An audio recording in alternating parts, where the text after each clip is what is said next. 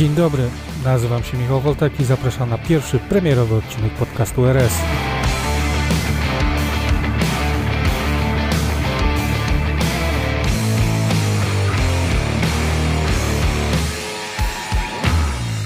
Podcast zaczynamy od cen paliw, które w poprzednim tygodniu kształtowały się na poziomie 97 za 4,71 zł, za diesla płaciliśmy 4,33, a za gaz 2 zł i 9 groszy.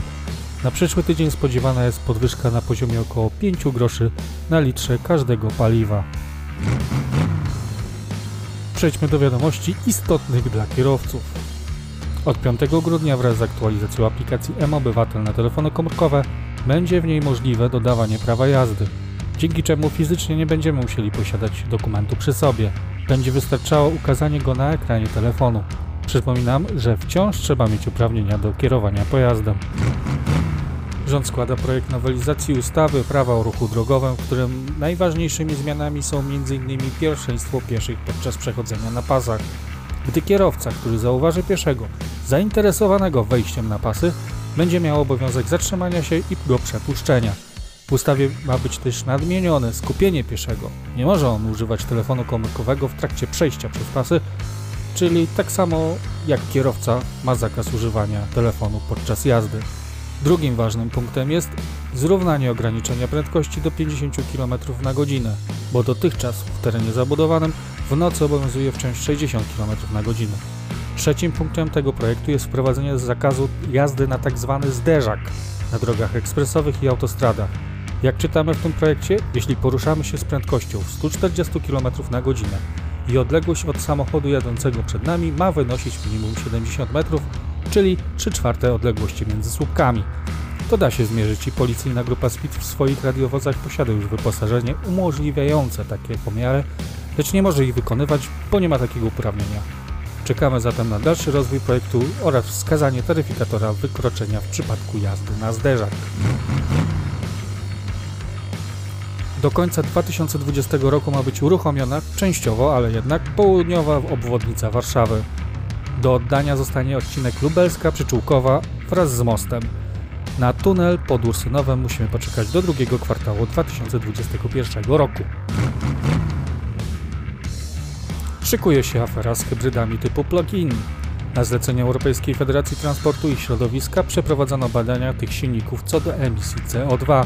W wyniku tych badań okazało się, że producenci samochodów tego typu zaniżali prawie czterokrotnie informacje o wpływie na środowisko. Szykuje się afera z hybrydami typu plug-in. Na zlecenie Europejskiej Federacji Transportu i Środowiska przeprowadzono badania tych silników co do emisji CO2. W wyniku tych badań okazało się, że producenci samochodów tego typu zaniżali prawie czterokrotnie informacje o wpływie na środowisko. Czas na sport. Rafał Sonik nie wystartuje w przyszłorocznej edycji Raju Dakar. Jak mówi, z całym zespołem przeanalizowali ryzyko startu i patrząc pod kątem wymagań, jakie dana ekipa ma spełniać, aby wystartować, jest to zbyt ryzykowne. W przyszłorocznej edycji rajdu w regulaminie znajduje się zapis, który z automatu dyskwalifikuje całą ekipę, gdy u jednej osoby zostanie stwierdzone zakażenie koronawirusem, niezależnie od etapu, na jakim się znajdują. Robert Kubica po raz pierwszy od sierpnia zasiadł do bolidu swojego zespołu Alfa Romeo Racing Orlen i wykręcił szybszy czas od Giovanni Ciego, który jest głównym kierowcą teamu. Najlepszy czas podczas GP Bahrajmu wykręcił Hamilton z czasem 1 minuta 29 sekund i 33 tysięczne. Robert miał straty 1 sekundę i 699 tysięcznych, a Antoniemu brakowało 42 tysięczne do Kubicy. Kubica będzie miał jeszcze jedną szansę na treningu po lidzie, bo na ten rok wyścigowy przysługuje mu 5 treningów, gdzie czwarty właśnie ma za sobą, a do końca roku odbędą się jeszcze dwa wyścigi.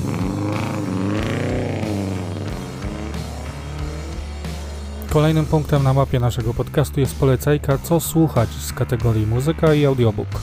W muzyce będę polecał Wam płyty długie, które umilują Wam podróże i taką płytą na pewno jest Steve Reich Music for Eight Musicians, którą jestem zafascynowany od około 3 lat. Steve Reich jako kompozytor był i wciąż jest prekursorem muzyki repetytywnej, inaczej mówiąc minimalizmu w klasyce i na ten album Otrzymał nagrodę Grammy w 1999 roku. Pierwsze wydanie tego albumu datowane jest na 1976 rok. Serdecznie go polecam. A jeśli chodzi o audiobooki, to jestem fanem literatury faktu, dlatego polecam Wam coś, co w tej chwili jest najbardziej aktualne, czyli propozycję wydawniczą Pawła Kapusty Pandemia Raport z Frontu, który zawiera m.in. rozmowy, raporty od pielęgniarek, pracowników hospicjów, sprzedawców, nauczycieli oraz pacjentum, którym życie przez pandemię stanęło na głowie. Propozycje uzupełniają wywiady z tak zwanymi twarzami walki z pandemią, profesorem Łukaszem Szumowskim, byłym ministrem zdrowia, oraz profesorem Krzysztofem Simonem.